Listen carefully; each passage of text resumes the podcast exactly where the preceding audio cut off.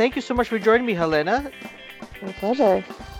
Um, I, I guess the first question is, is probably the question we're all asking everybody, mm-hmm. um, and ourselves and our friends and our family is, is how are you coping these days? What are you doing? Well, lots of podcast recordings. Okay. Over Skype uh, and the phone, I'm hoping. Yeah, exactly, exactly. Um, yeah, I mean, it's it's. I mean, oh my gosh, I can't even I can't even imagine what it's like for the majority of the people out there. I feel like, I feel like I'm one of the lucky ones, and mm-hmm. um, you know, no matter who you are, where you are, what situation you're in, I think it's it's the unknown is always very scary, and yeah. Um, and so you kind of just got to take it day by day and um, you know there are people who've experienced you know uh, greater things than this before and sure. they overcome it. So you know all we can do is take it day by day. For me personally um, it's interesting. I actually uh, i feel like i've been quarantined or self-isolating for the last six weeks already. Oh I, okay Yes, I had I had surgery on my wrist in early Oh. February. So it's not that I was completely self-isolated since then, but definitely my activities have been limited. And uh, so I feel like I'm a pro at this. I feel like I I've got this under wraps. I know how to be at home for long periods of time as Why is. did you have why did you have surgery on your wrist? I broke my wrist when I was 13 years old. I was rollerblading, uh, Uh-huh. racing with my stepbrother. and I fell and broke my wrist. And apparently, and I didn't know this for, for many, many years, but apparently, one of the bones in my wrist didn't heal properly. And so I hope nobody's squeamish when they're listening to this.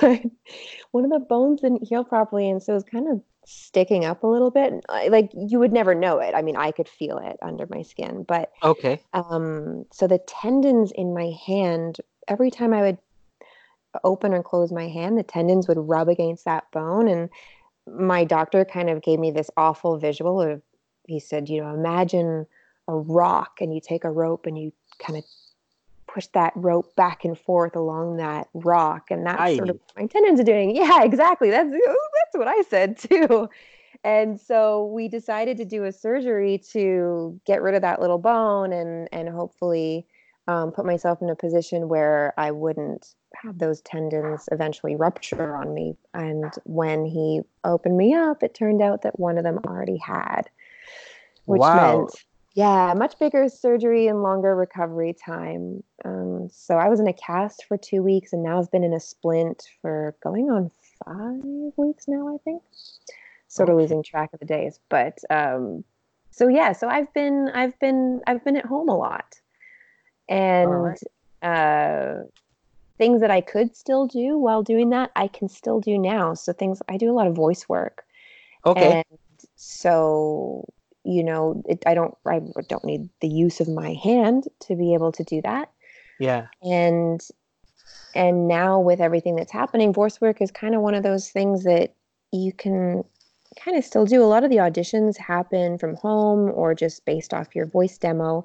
Yeah. And normally, then when you book a gig, you would go into the studio, of course, to do the record with you know the, the engineers and the directors and producers and the client and, and everything. But um, I don't know, everything's kind of shifting right now, just in the last couple days, and so we're you know we have a home studio here, and we're um, making some upgrades in order to be able to potentially do some studio quality recordings from home. Ah, that's good. That's good.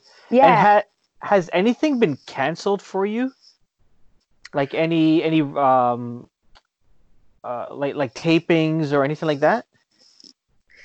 No, nothing for me. Um, because of my wrist, I haven't I haven't been auditioning or anything. I haven't been able to. I sort of was on a on a hiatus. So Mhm. professionally, for me, no. Um, but I do have lots of friends that that it's happened to. Um, a lot of productions are being put on hold. I think everywhere right now.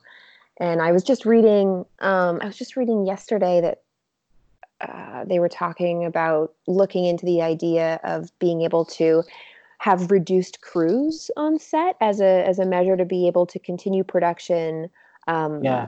while not having you know sometimes you can have 100 people on set in any given moment uh, so that's kind of interesting and maybe a really neat opportunity too because you know the film and television industry is is is a magical one 1st of all but but also it's um it it's really grueling work for a, lot of people who work behind the scenes especially Sure. um, who are there for you know 15 16 18 20 hour days sometimes and so this idea of potentially limiting the number of people who are on set and and in turn limiting the number of hours that they're on set i don't know Mhm. maybe there's something positive that can come out of this for for the entertainment industry Yeah, and and who knows how long this uh, coronavirus yeah epidemic is going to last or pandemic. I mean, however we define it, but you know, this this whole idea of working from home, uh, isolating yourselves, not going to concerts, movies, dinners, um, social gatherings. Mhm. Uh, I, I wonder how long it's going to last, and, and if there's if it's going to change anything. You know, a year a year from now, are we still going to be? Am I still going to be doing all my podcasts through Skype, or will I go back into a studio or location? right like will you crave that social interaction right Yeah, you know we we live in this day and age where so much of everything we do is online and where everybody's addicted to their phones and hmm social media and and i don't know maybe having maybe it's there'll be such a tremendous amount of uh, our time put into only being able to connect online that we'll get frustrated with it and return to the good old days of talking to people face to face once we're Yeah. allowed to of course yeah. Um, are you a Trekkie by any chance? yes are you looking at my are you looking at my skype profile yes. I looked at. it, I go, hey, wait a second. I know that. Um, I am. I I'm a total Trekkie. I'm Oh. like I feel like there are definitely people out there who are way more Trekkie than I am, but Uh-huh, uh-huh. also definitely way more Trekkie than a lot of other people. yes, yes, and I'm I am not a a a Trekkie fan by by any sense of the imagination, but um, we can't be I- friends anymore. oh my goodness. but, but I'll, I'll tell you this. So I don't know how many years ago or how many decades ago I was in England, um, and you know, but remember letters? People used to write letters. So- so I remember after after this trip, I, I would write to to my cousin, and I would sign off uh, LLAP, live long and prosper. Um like forever. And then and then email was invented. Damn I, i'm sounding old now. But but then we started emailing and i would still sign off LL, llap right. so um yeah so that that sign on on your avatar is, familiar to me for sure Yes, I definitely I I grew up in a Star Trek household. My, my Okay. mom was a huge Trekkie. You know, she grew up on the original series, and then when I Mhm. was growing up, it was all about the Next Generation. And I remember like they used Next Generation used to play. This is again, I'm going to age myself. This is back in the day when you had to watch TV at a certain time yeah yeah yeah and it was it would play like Saturdays at seven, and this is also before the days of cell phones and all that. You know, we had a home phone, and I I it was drilled into me that that phone better not ring between 7 and 8 p.m. on Saturday. I had to tell my friends, guys, you can't call me Saturdays at 7 at Star Trek. I didn't want to miss it either, but I also wanted to talk to my friends. But if that Sure. phone rang, it I was in I was in big trouble. So I, yeah, I grew up I grew up watching I mean, I watched all of the original series and reruns and then I grew up watching Next Wow. Generation and I grew up ugh, I had I had a life size poster of Captain Jean Luc Picard in my bedroom. Mm-mm. I had posters of the movies. Like we would do, my mom and I would do Star Trek marathons several times throughout the year. I went to some kind of, I don't know if it was Comic Con or something when I was probably like nine and Jonathan Frakes was there. And, you know, like all these, um, all these things that influenced me as I as I was growing up, and, oh my uh, goodness. Star Trek was a huge, huge influence on me. And now, are you watching? Isn't there a new show called Picard out? Oh my gosh, yes. Yes. are you watching? I'm guessing there's you're watching so much. that. There's so much new Star Trek. There, like there. So yeah. So the most recent one is Picard, Yeah. and it's amazing. It, I, Okay. I, okay. So I actually went. Um, I through a friend got tickets to be able to go see um, a live taping uh, of the show The Social that shoots here in in Toronto, Mhm. and um, oh yeah. Yeah. and and my mom was in town and i said you know do you want to go do this thing go see this live taping and you know she's she's not really uh, into going to these types of things as much as i am Okay.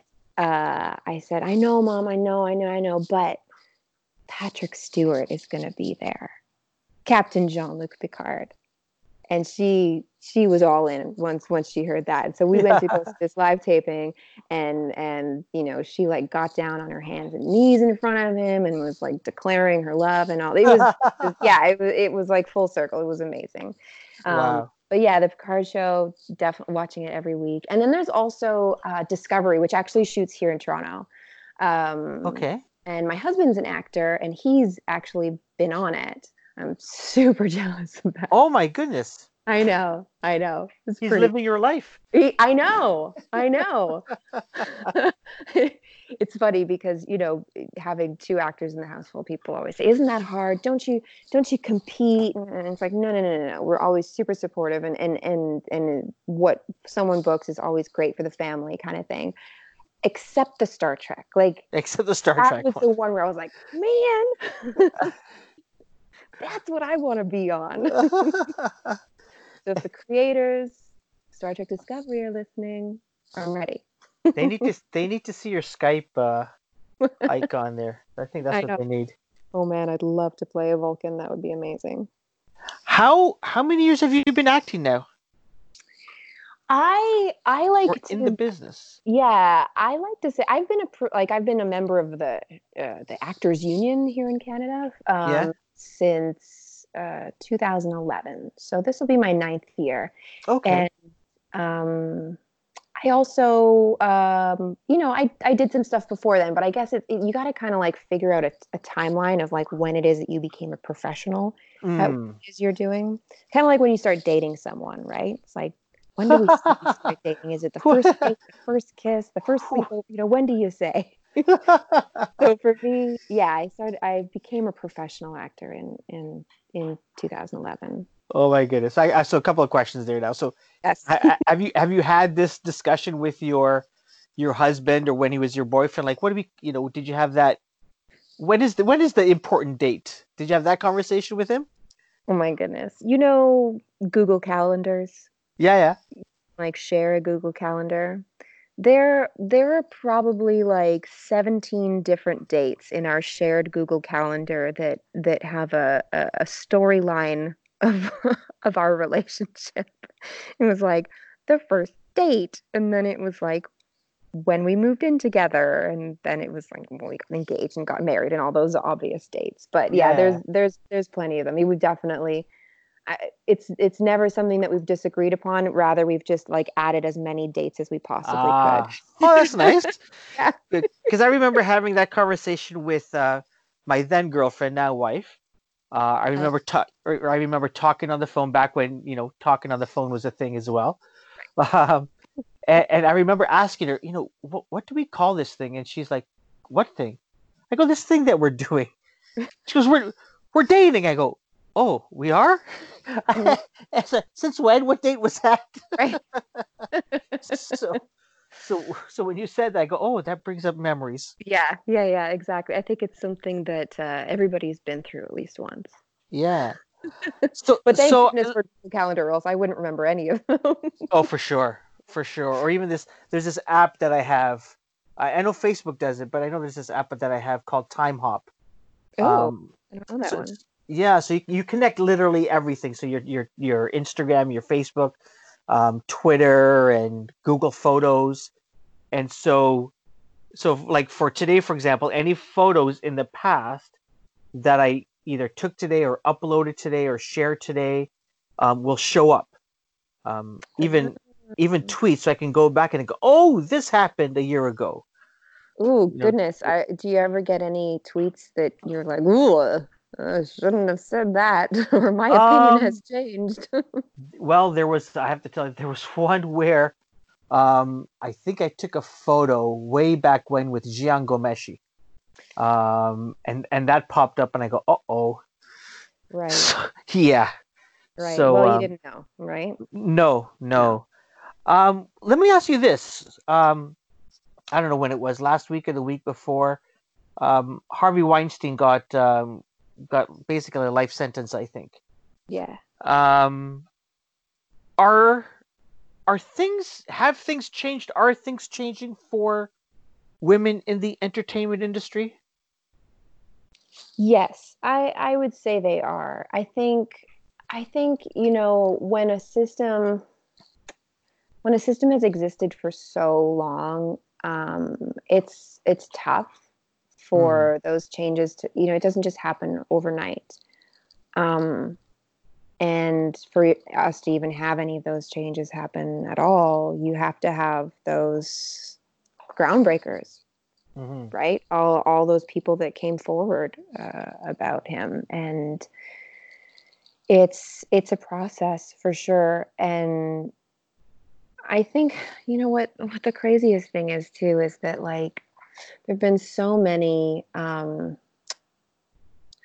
so many times over the last couple of years since all of that has come out that I've had some really confusing discussions with people in my life because well, it's it's it's it's interesting when you. Uh, I, I think I've been pretty fortunate in my life compared to many, but like when you grow up, um, a woman, there are things that you just you just are used to because it's it's part of the way that people interact with you.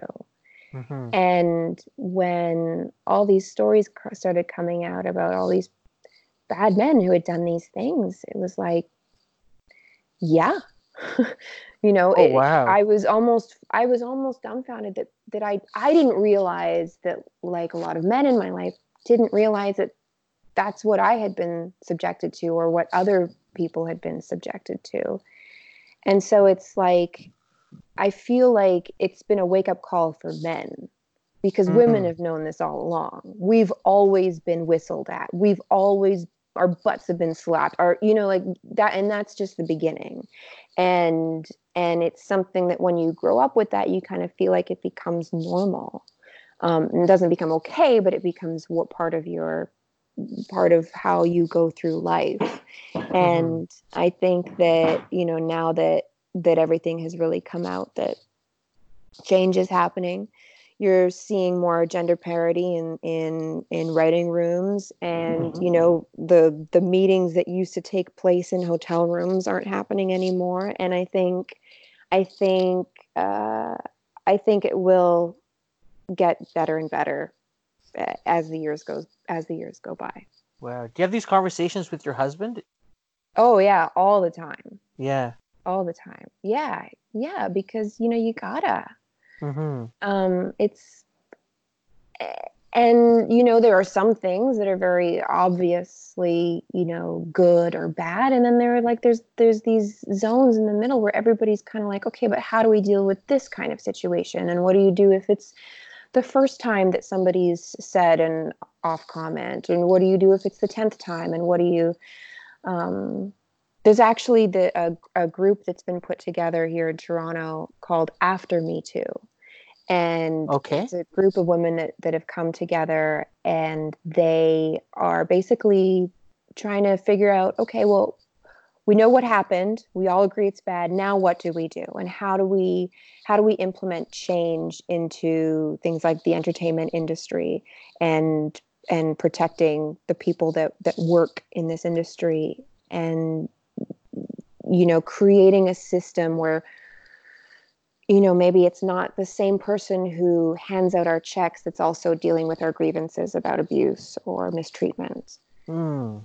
and you know these are these are important they're they're hard discussions to have but i think the more we talk about it and the more um, honest and open we are the more that everybody will just start to think the same way and and and have a clearer path of of how we go forward in a in a positive environment that's healthy for everyone Yeah. This reminds me, I was reading something about you um, where the role that you got was supposed to be a guy. It was Yeah. written for a guy and you got it. Mhm. Uh, tell, tell me about that. bet that guy's really upset Oh my God.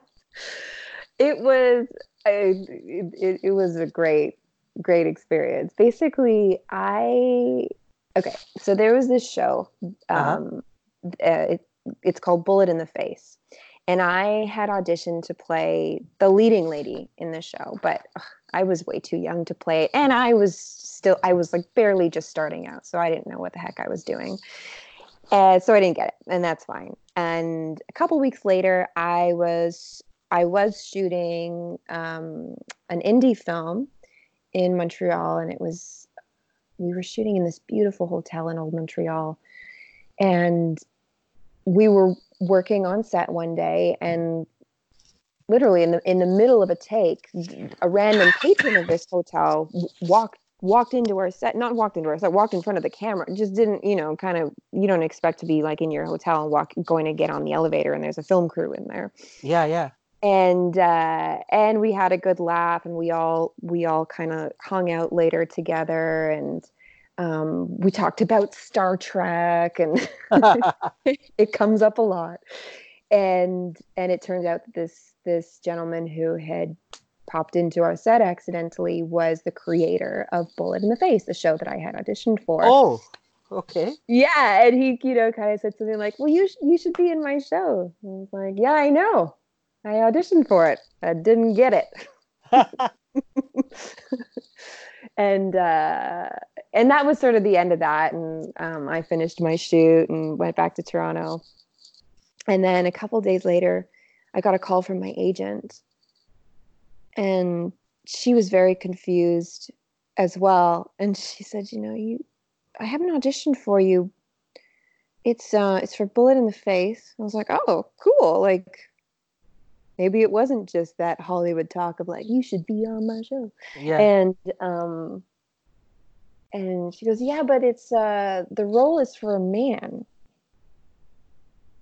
And we kind of like both sat in silence with that for a minute.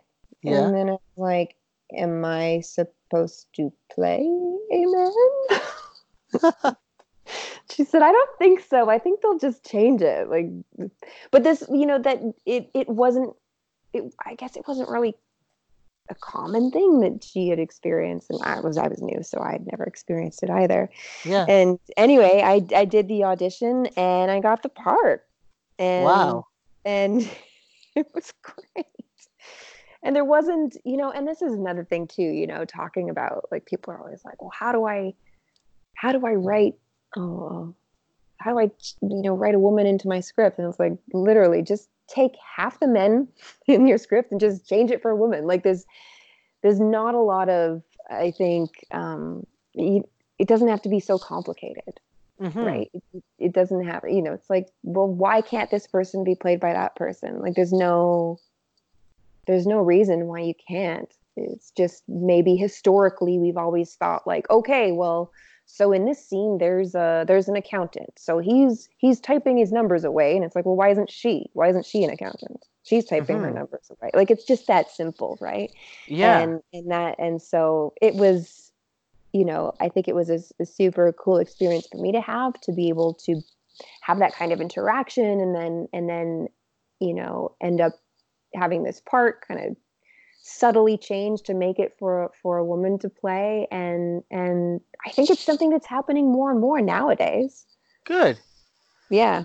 That's and and and was that your first like proper professional I'm getting paid gig? Basically, like I I mean I I had done a couple of short films and like an indie feature, but it was all non-union before mm. that point. And so Bullet came right around the time when I was I had become union and just comparatively to the other projects that I'd been a part of, this one was a professional gig. Like there was there was a call sheet, there was, you know, a, a big crew. They had a huge budget. There's um, craft services. Oh yeah, there were craft services. There was, you know, like it was, it was everything, and it, I was terrified to be there. I was, I was, and they put me in five inch heels, and I'm, I'm tall. I'm five nine, so they put me in five inch heels. it didn't help my nerves at all. I was, oh I was, my goodness, more shaky, but um, I got through it, and it was great. And and I met some really nice people, and and and felt like a real actor. Wow. I've read that you used to be in a choir in Toronto. I was in a choir in Montreal. So oh, I, I was in Montreal. Okay. I grew up I grew up in Montreal and so when I was a kid I I danced and I sang. So I went to ballet school and I did jazz class and I would sing at my church choirs and then school choirs and then the regional choirs mm. and um, yeah i i always loved dancing and singing i don't i never really took it seriously uh-huh. i never i mean on to be quite honest um, discipline has been something i've had to have discipline to learn how to have okay and and so um, i just i enjoyed singing. I enjoyed dancing. And yeah i uh, i did that all through growing up. It was just so much a part of my life. Um, i took piano lessons too not for very long. My mom was a piano teacher too and she tried to teach me and i quit after two lessons because having your parents teach you yeah not a good student. But you don't. Yeah, you don't. No one listens to their parents. no. Yeah, I just remember sitting there at the piano, and if I'd hit the wrong note, she'd she'd sing the correct note for me, and I'd just yell out, "That's not helping." I know what it's supposed to sound like. so, Helena, you you never did you ever go into like theater at all? I did a little. Okay. So I I I took drama my last year of high school and mm-hmm. absolutely fell in love. Until that point, I I wanted to be a psychiatrist. I wanted to become a doctor. I was very much into math, and um, and finally was convinced into taking taking drama the last year of high school, and I fell in love eh, because it was like I don't know. It was kind of this combination of dancing and singing, and Mm, not having to i don't know. My outlook on acting has changed since i was mm. 14 15 but i guess then it was it felt like i i could i could be somebody else. And um and that just felt really freeing. You know you're a teenager. You don't want to be yourself when you're a teenager. Sure, so yeah. when you can like incorporate you know doing a a silent movement piece that you know is is has music to it and then maybe a monologue that's been pre-written for you someone else is telling you the words to say you can't blame it on yourself for saying something you shouldn't have or something silly it's like no somebody else wrote this so i get to i get to perform that yeah. and um, so I, I totally fell in love. I totally fell in love, and I won the drama award when I graduated. That was my first. Ah, Nice, and congratulations. Thank you. and I I then I went to theater school after that. Um, I decided to not go into pure and applied sciences, which had been my plan for so many years up until that point. And I, I went to theater school. I went to a theater school in Montreal called Dawson College. And it was terrifying. wow. I think everything is when you're a teenager, right? Um, but it was it was great, and um, I think it was it was terrifying for me because I was I don't know being in in high school and and doing drama and feeling like I was at like the top of my game just felt mm-hmm. so great and so powerful. And then going into theater school where it's like I learned that there existed um, theatrical high schools that many of the students had gone to. And so they they knew all of the shakespeare plays and and they could do all these funny accents and they had all of these skills that i didn't have. And so it was intimidating for sure. Um, but also exhilarating to be surrounded by everything artistic. And and and I just I soaked in as much of it as I possibly could. Wow. And so throughout post secondary college university you th- that was your focus you wanted to be an actor I did. I did for the duration of the time that I that I was in that program. And um, my first year after theater school, I went to New York City, and I I stage managed a play at the Fringe Festival in New York City. Mm. And oh my gosh, I was 17. I turned I, turned 18 on opening night of the play and it was like a whole new world for me. I was, I mean, I was in New York and buying five dollar plates of pasta that I would eat for three days, you know, because I had no money, yeah. and at the time of my life, and I loved every single second of it. And then um, I came back. I left New York and I went back to Montreal to start my second year of theater school. And 10 days after I left, it was 9 11. Oh. Yeah. And um, I stayed at school for a couple more weeks and then I, I left the program. I it's it's it's interesting to look back at it now so many so many years later, you know, when when crisis happens, people respond in different ways, you know, and some people yeah. turn, turn towards the arts and some people turn away. And I I think some part of me thought that I I still didn't I still didn't see how I could make a difference or have a purposeful life pursuing acting because it felt like so much fun. Yeah. It almost felt like uh, I had to do something, I don't know, that made me suffer more or something something ridiculously artistic like that but um, so I, I, left the program and what, uh, yeah go ahead no sorry sorry i didn't mean to interrupt what what did you go towards nothing exciting i worked um, i worked a bunch of different jobs i worked um, at one of the universities in Montreal. I worked as an admin assistant for a nonprofit organization. Uh-huh. I did a little bit of home renovations for a while. Wow. Uh, I dabbled. I dabbled. Okay. And um, and I I didn't just leave theater school. I stopped everything. I stopped dancing. I stopped singing. I uh, you know I really I really turned my back on everything, and it took me a couple years to you know be ready to fully commit to wanting to be an actor and and to kind of allow myself to to do that and uh, and it was interesting because I've always been somebody who uh, I dream a lot. I mean, I think we all dream a lot, right? But mm-hmm. some, some people remember their dreams, some people don't. Some people are like, yeah, I dreamt I went to the store and that's it. I don't know. I've always had these epic, epic dreams that I.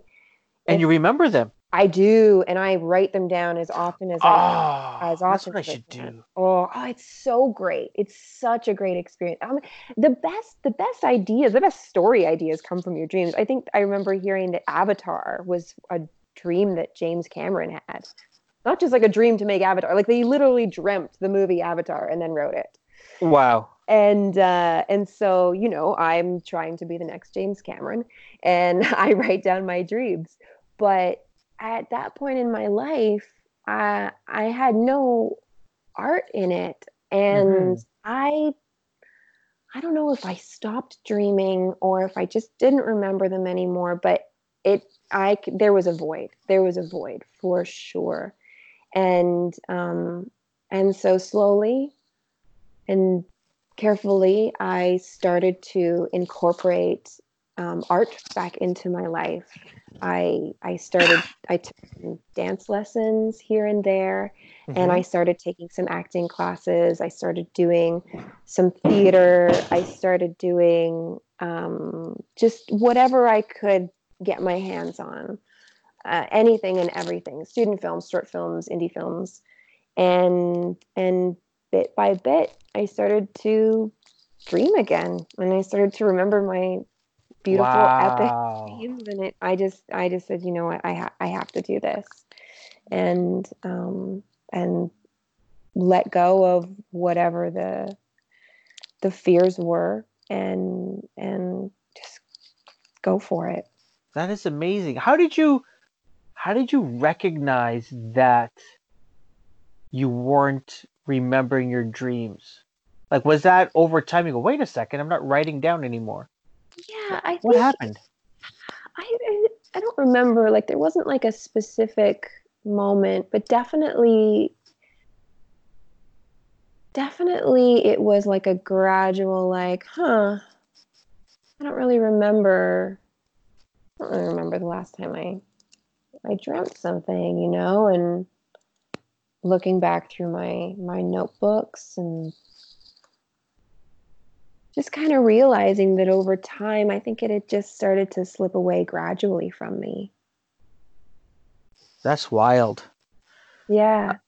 And Yeah. and how yeah. I don't know. The body has a, a weird way of communicating to us sometimes. yeah.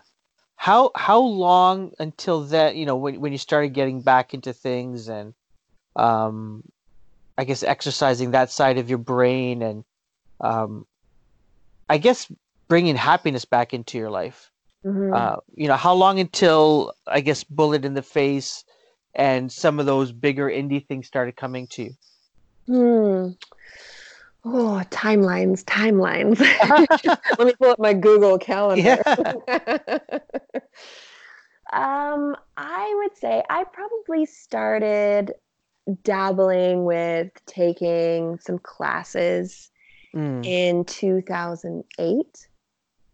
2000, okay. 2009, I started doing some short films um, and some theater and and more classes, just as many classes as I could get my hands on. Sure. Did you ever go back to to acting school itself or? Uh, not to college, no. Not I to- I okay. no, I took I took um I guess not private classes because they were group classes, but yeah, yeah. different things. Like I, I studied with different different teachers in Montreal, and I, I took Meisner and and and just all these sort of different techniques. And hmm you know, I was hungry and and didn't really know where to begin. And so I guess I started that yeah in 2008 2009 and then in 2010 2010 mm, forgive me if i'm getting these dates wrong i'm trying No, to remember fine. but I think in 2010 I did um, my first musical, and that was that was like such an inspiring thing to be a part of. Yeah. We did Reefer Madness, the musical. Which Okay. I don't know if you're if you're familiar with it. There was this like propaganda video that was out I don't know, say the 50s and um, it was basically all about you know the dangers of smoking marijuana Yeah. Yeah.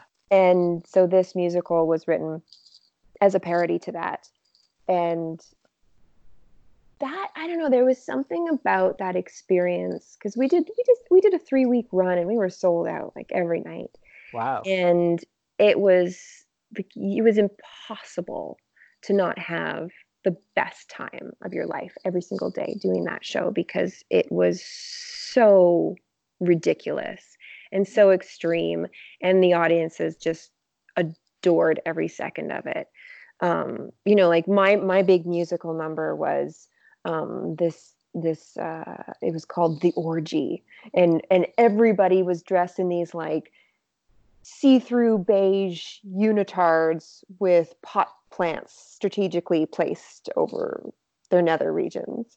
Mm-hmm. and it, it, was just it was a, a blast. And and i feel like when i did that that musical it was like it was the first time that i felt i don't know what what's the right way to express it?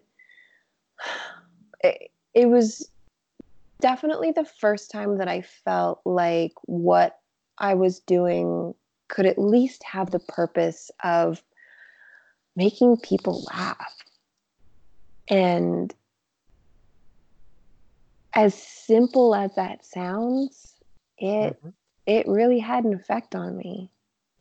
And seeing the smiles on people's faces, crying with laughter, um, yeah, it was an amazing experience.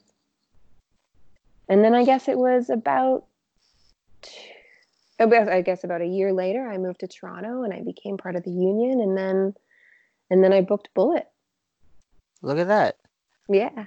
Why now? Why did you come to Toronto? Hmm. Well, I don't know. I think it was a combination of things. Firstly, like I grew up in Montreal, but um, I have a lot of family um, in and around Toronto. So I mm-hmm. would come to the outskirts. Like what I thought Toronto was when I was six was like Oshawa. For anybody familiar with it's not Toronto. Uh, sorry, Oshawa.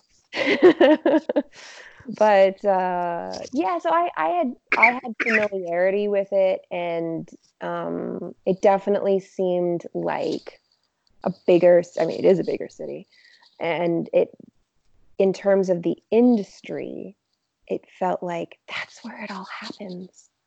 You know, got to be in Toronto, and you know, actors actors will always come up with these little things that they love to say to each other to like you know pass the time and laugh and make themselves feel good about the situation they're in. And one of the things was always like well if you want to work in montreal you got to move to toronto. And it was you know and it's and it's like well in some ways sure. I mean there's definitely lots of amazing actors who've never left montreal who still work a ton in montreal. But yeah you know, I think everybody has their own path. And I and for me, I was ready for a change. I was ready for a change of scenery and mm-hmm. I was ready to feel like I was doing something that was going to be a progressive step at trying to achieve the next level in my career. And yeah. so I felt like Toronto that that was it for me. Like that's what I needed to do as the next step. And and it, it just totally coincidentally happened that the day I was moving to Toronto, um, I it was the same day I became ACTRA. I remember I went to the ACTRA office in Montreal and signed a check, gave them all my money, and then yeah. hopped in the car and drove to Toronto. And then, wow. of course, for the first like year that I was here, I was really in Montreal the whole time because I was finally union. So the casting directors in Montreal, you know, had some more flexibility with what they were able to hire me for. And so I was, I would hop in my ah. car and go back for anything and everything. I would go back for commercial auditions, and wow. and at that time, doing self tapes, you know, the auditions that, that you do on your own from home wasn't really a big thing. Now it's like such a huge part of our industry. Sure. Now yeah, we have a studio at home and and it it saves everybody a lot of money to be able to do it that way. Not necessarily a lot of time because maybe I think on the casting and production side of things, maybe they're having to look through a lot more, but um, but certainly at some point it's it's saving money for people at, at some point down the road. Yeah. So are are you feeling the magnet of Hollywood? Why did you hear anything? Did they call No. t- oh my goodness, no. So no. So you, you you come to Toronto to work in Montreal. I wonder if it's that's the same thing. You go to Hollywood to be able to work in Toronto, or to really be able to work anywhere. Yeah, that is what they say. If you want to work in Canada, you got to move to the states. Yeah. it's it's you know it's it's the same thing and again it's like there are lots of people who never leave canada who have great careers that Mhm. i'm sure are happy for all of the decisions they made and then there are a ton of people who have moved who have amazing careers and there's a ton of people who've moved who don't have careers at all you know so Sure. again it's it's it's a personal it's a personal choice for Mhm. everyone um, i definitely have lost a lot of my friends to LA and I miss them dearly and I and I and I get to see them not nearly often enough. But Mhm. um yeah, for me uh for me there's a couple reasons why I want to be in LA and I think that you know, I don't I don't mean to sound so cliche, but the winter, oh, the winter, I can't I just can't do it anymore. Oh my goodness. I was afraid you were going to say you love the winter. No. I was going to hang up. No, Yeah. no. People always say to me, they're like, "What?" I'm like, I'm, I try not to. I really try not to be that person who's always complaining about weather, but it comes out sometimes, and people always say to me, "But you're from Montreal. You grew up with mm-hmm. ten times as much snow, and it's so much colder." And I they said, "You should be used to it." And I said, "No, no, no, no. I'm not used to it. I have Sure. PTSD from it. I'm, I'm Wow. terrified." Ah, I hate the winter. Oh my so- goodness. I mean, regardless of the industry, Yeah. I want I I for my happiness level and the things that I enjoy doing and, and what I know about myself and, and what I accomplish in certain conditions, I want to be where it's warmer. Um, Well, now you're stuck. let me out. We're all stuck here. I know. I know. I know. But I will I will say this. I will say this though.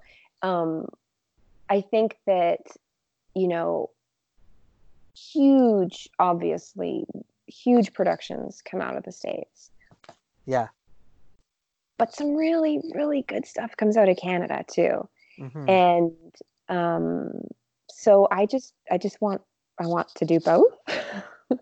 I would love to be able to be in a position where I can split my time, specifically be in LA for the winter and Canada for the summer. Sure. And be, you know, because there are so many really cool things that that shoot here and and yeah, I just I want to be a part of it all.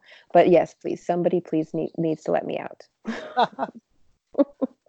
How was it working with the Breakfast Club's Judd Nelson? Judd Nelson, I love him so much. okay, Judd, how can I describe Judd? Judd is like he's like your favorite uncle at like the family Christmas party that you didn't really want to go to, but you know that Judd's going to be there and so you're like, "Okay, I want to go cuz he's going to be there." And he's going to tell me some stories that are going to blow my mind.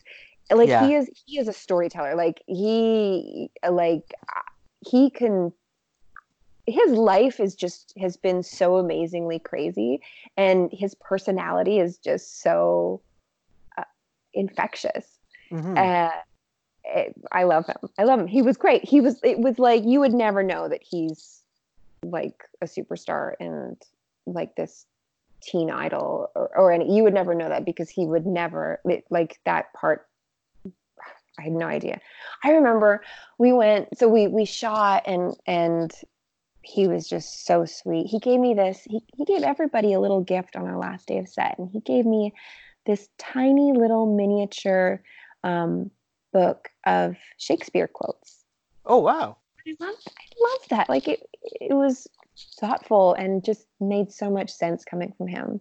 hmm But I think my favorite interaction with him was at our premiere.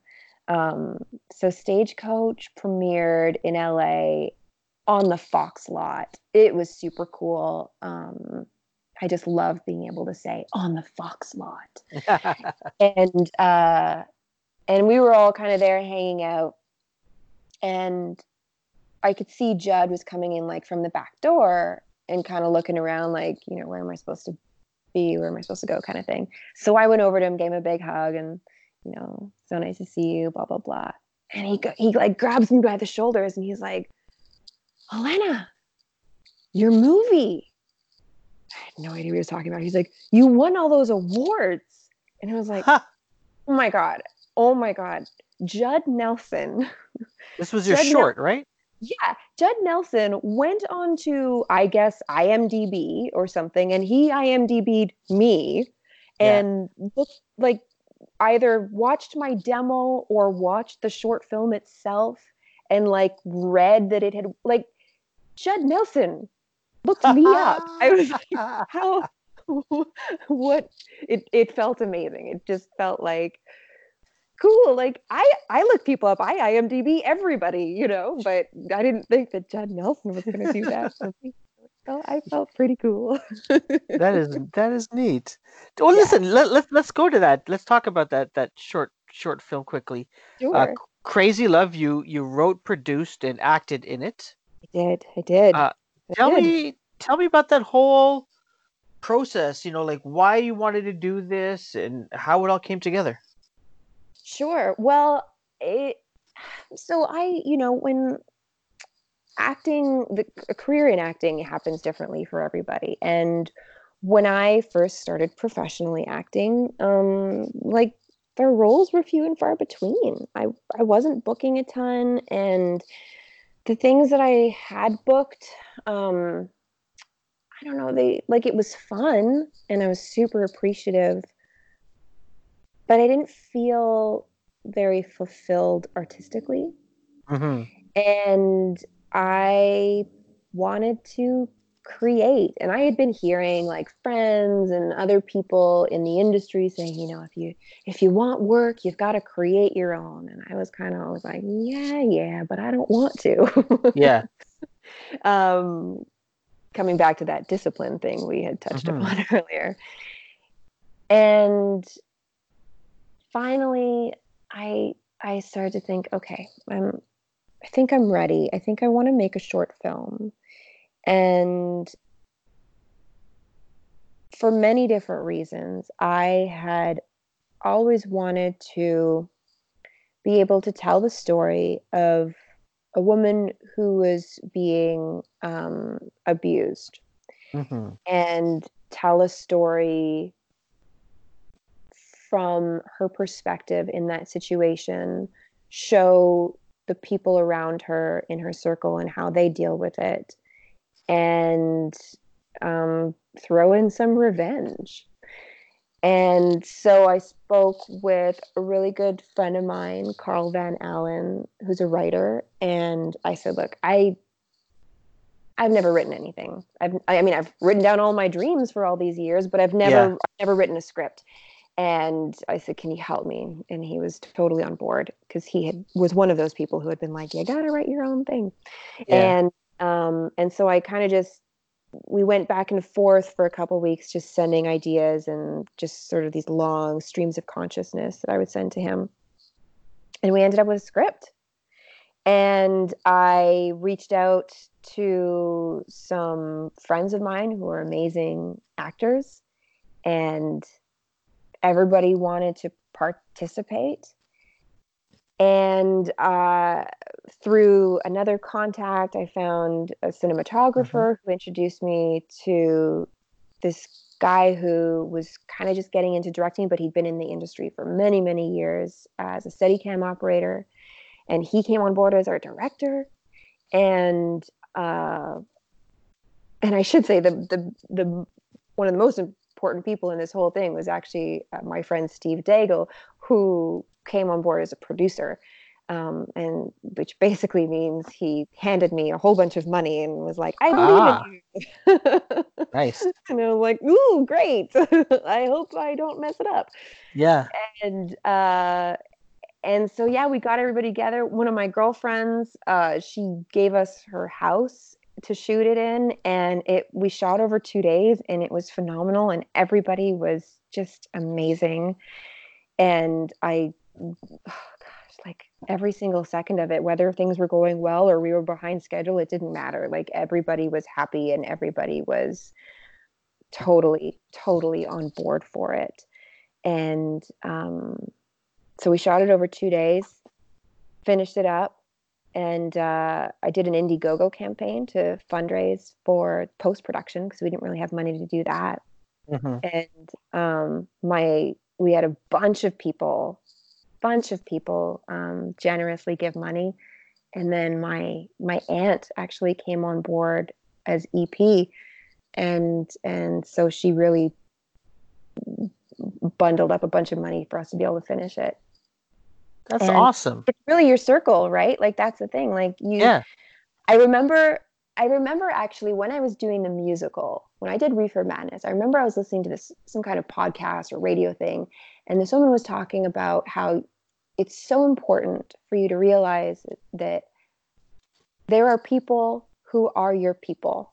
Mm-hmm. And there are some who are not, and that's okay. And you can't control that. That they have people that they're rooting for or they're supporting, and that you never know, like, you never know who's going to be able to be there for you and to just be open to whatever you know comes your way and whoever comes your way. And honestly the experience of doing crazy love and having so many people um you know give time money energy love support was it was an experience unlike any other and then we went to a bunch of awards and won uh, went to a bunch of festivals and won a bunch of awards. So that just look at that. even it did. Now, now you're an award winning producer.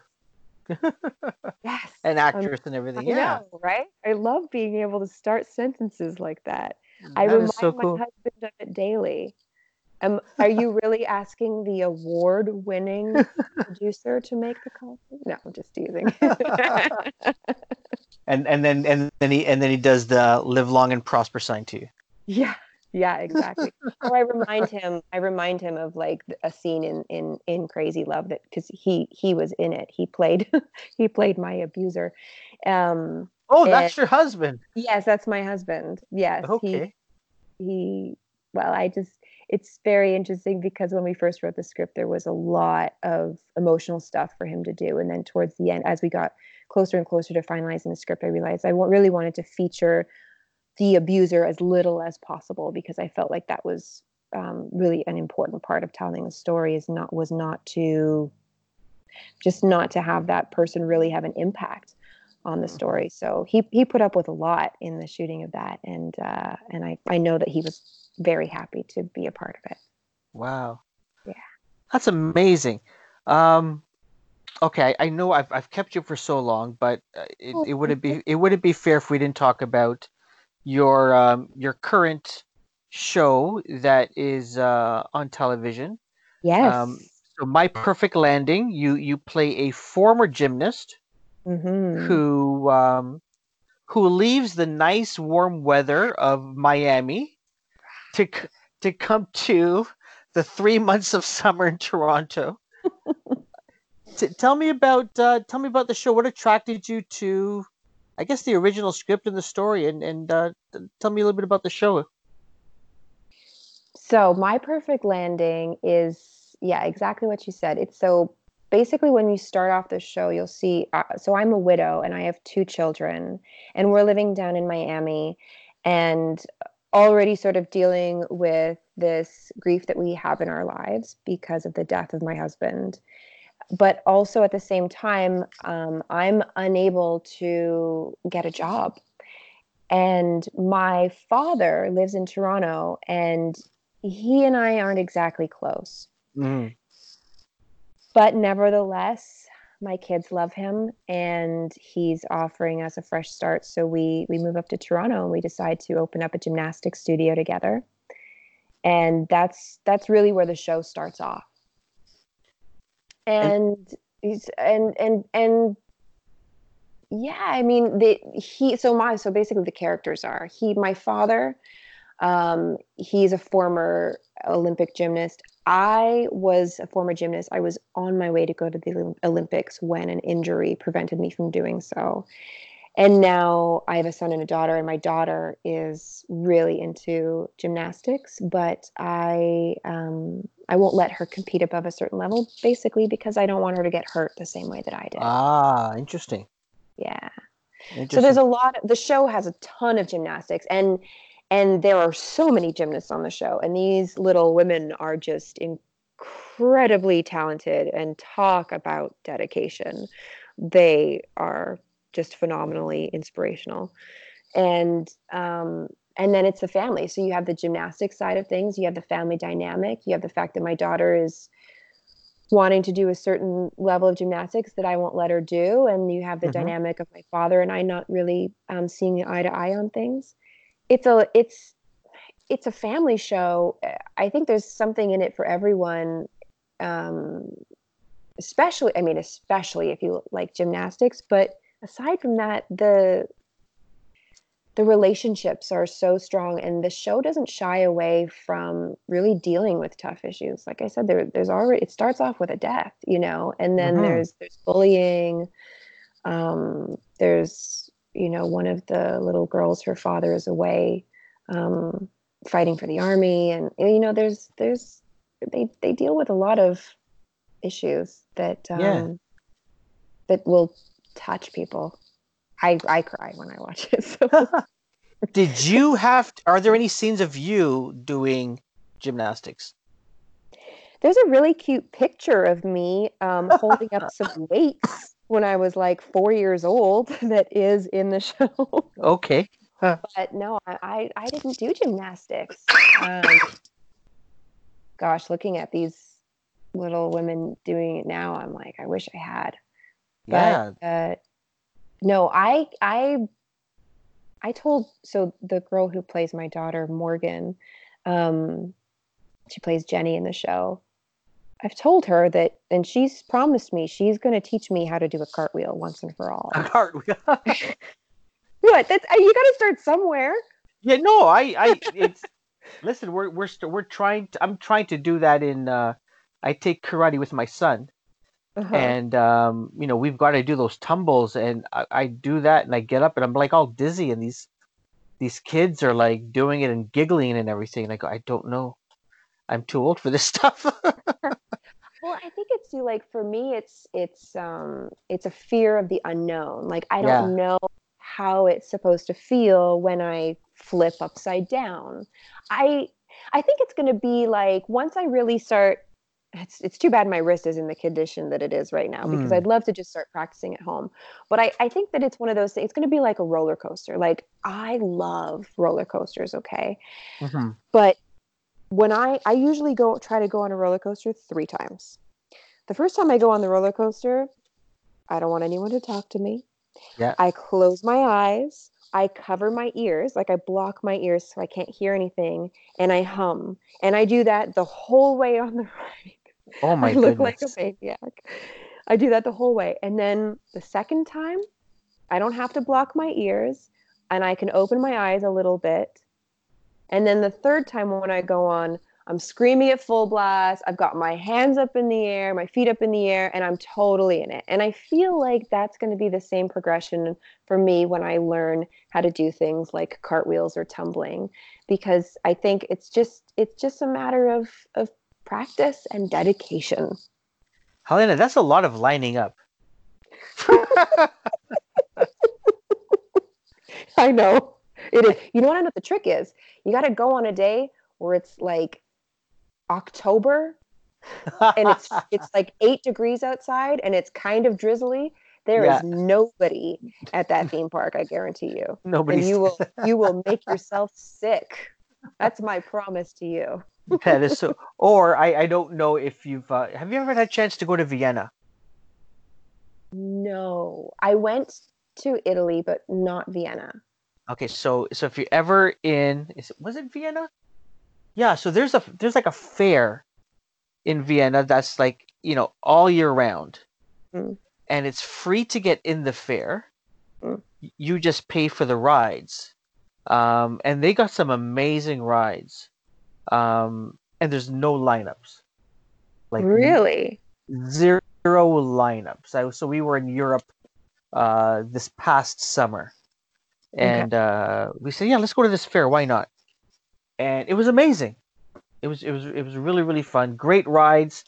Some of those scary rides where you know you'd probably want to close your eyes and hum, but um, yeah, it was it, it I was love it.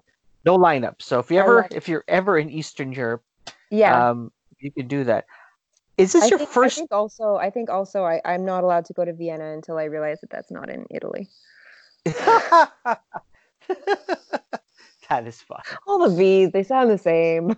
i was like. Wait a second. Was it Vienna? I was. I was like, I know. I was like, wait, I said that, and I was like, but wait a minute. I should know Uh, yeah. Um, Was this your first time working with kids on My Perfect Landing? uh, I've worked with a couple of babies. I Oh, I, yeah. I remember seeing a scene with you and a baby. Yeah. yeah. I I held a baby on Supernatural. mm-hmm. Uh, that was my first time hold, holding a baby on television. Yeah. And then I had like a toddler in this other MOW that I did. But this is my first time, yeah, really working with kids.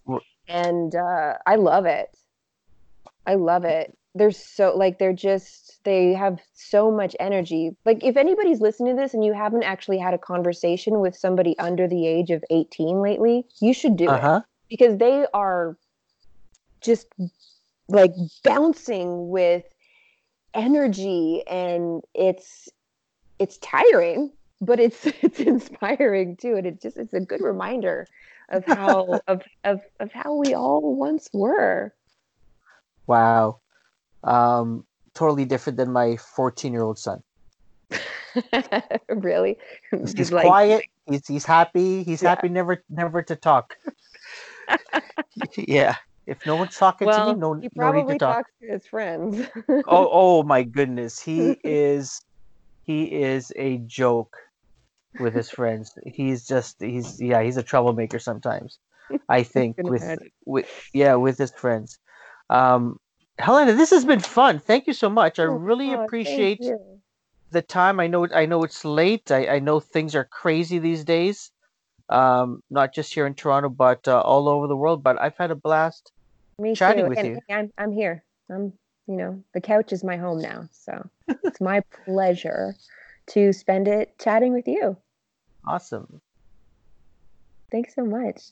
thank you Okay, so uh, stay safe, wash your hands, stay inside, flatten the curb, all that fun stuff, and uh, watch My Perfect Landing now available on Family Channel and CBBC. one last thing See what I did there? if if people want to keep up with your career and and and, and what you're doing where where Yes. can they go online You mean like if the producers of Star Trek Discovery want to know how they can hire me? that's right yes, I am on Instagram. My handle is at underscore Helena Marie. And That's H E L E N A M A R I E. And I also have a website. You can go to www. Do, do people even say the W's in front of their websites anymore? I feel like the kids don't. You should ask No. your son. yes the Like, kids don't, think he does. Okay, so just type in the first three letters that you know what they are.